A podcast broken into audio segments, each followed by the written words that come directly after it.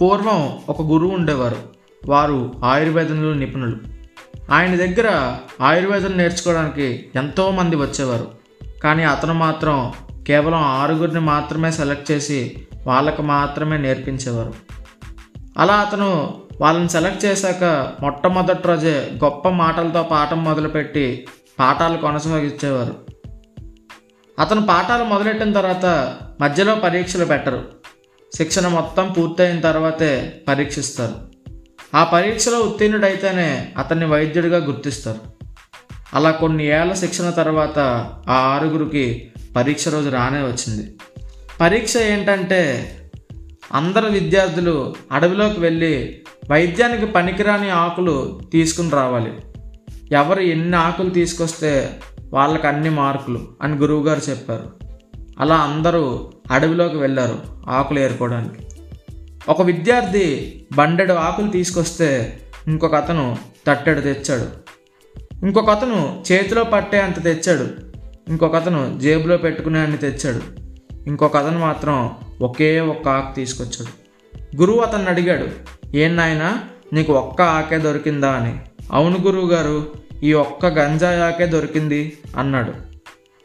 ఇంకొక అతను ఒక్క ఆకు కూడా లేకుండా వచ్చాడు. అప్పుడు అతన్ని కూడా గురువు అడిగాడు ఏం నాయనా నీకు కూడా ఒక్క ఆకు కూడా దొరకలేదా అని? అయితే అతను అన్నాడు అవును గురువు గారు నాకు ఒక్క ఆకు కూడా కనబడలేదు. ఎందుకంటే మీరు మొట్టమొదటి రోజే ఒక గొప్ప మాట చెప్పారు. ఈ లోకంలో వైద్యానికి పనికిరాని ఆకు అంటూ లేదు అని. అందుకే నాకు ఏ ఆకుని తీసుకురావాలనిపించలేదు అన్నాడు. వెంటనే గురువు శబాష్ నా పాఠాలు నీకు మాత్రమే అర్థమయ్యాయి. బాగా బుర్రకెక్కించుకున్నావు. అయితే వీళ్ళు పనికిరావు అనుకున్న ఆకుల్ని ఎలా పనికొస్తాయో చెప్పు అని మళ్ళీ పరీక్ష పెట్టాడు. అప్పుడు అతను ప్రతి ఒక్క ఆకుని వైద్యానికి ఎలా పనికొస్తుందో గురువుగారికి ఎక్స్ప్లెయిన్ చేశాడు. అప్పుడే అతను ఉత్తీర్ణుడిగా గుర్తించి వైద్యుడిగా ప్రకటించాడు.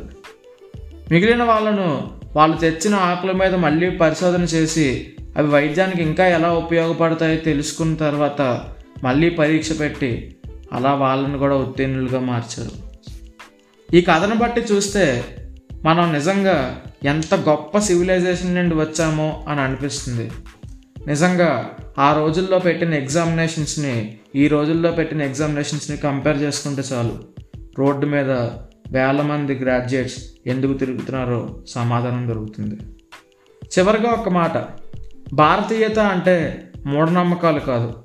గొప్ప విజ్ఞాన సంపద. అది ఫాలో అవ్వలేకపోవడం నిజంగా మన దురదృష్టం అనే చెప్పాలి. జై హింద్.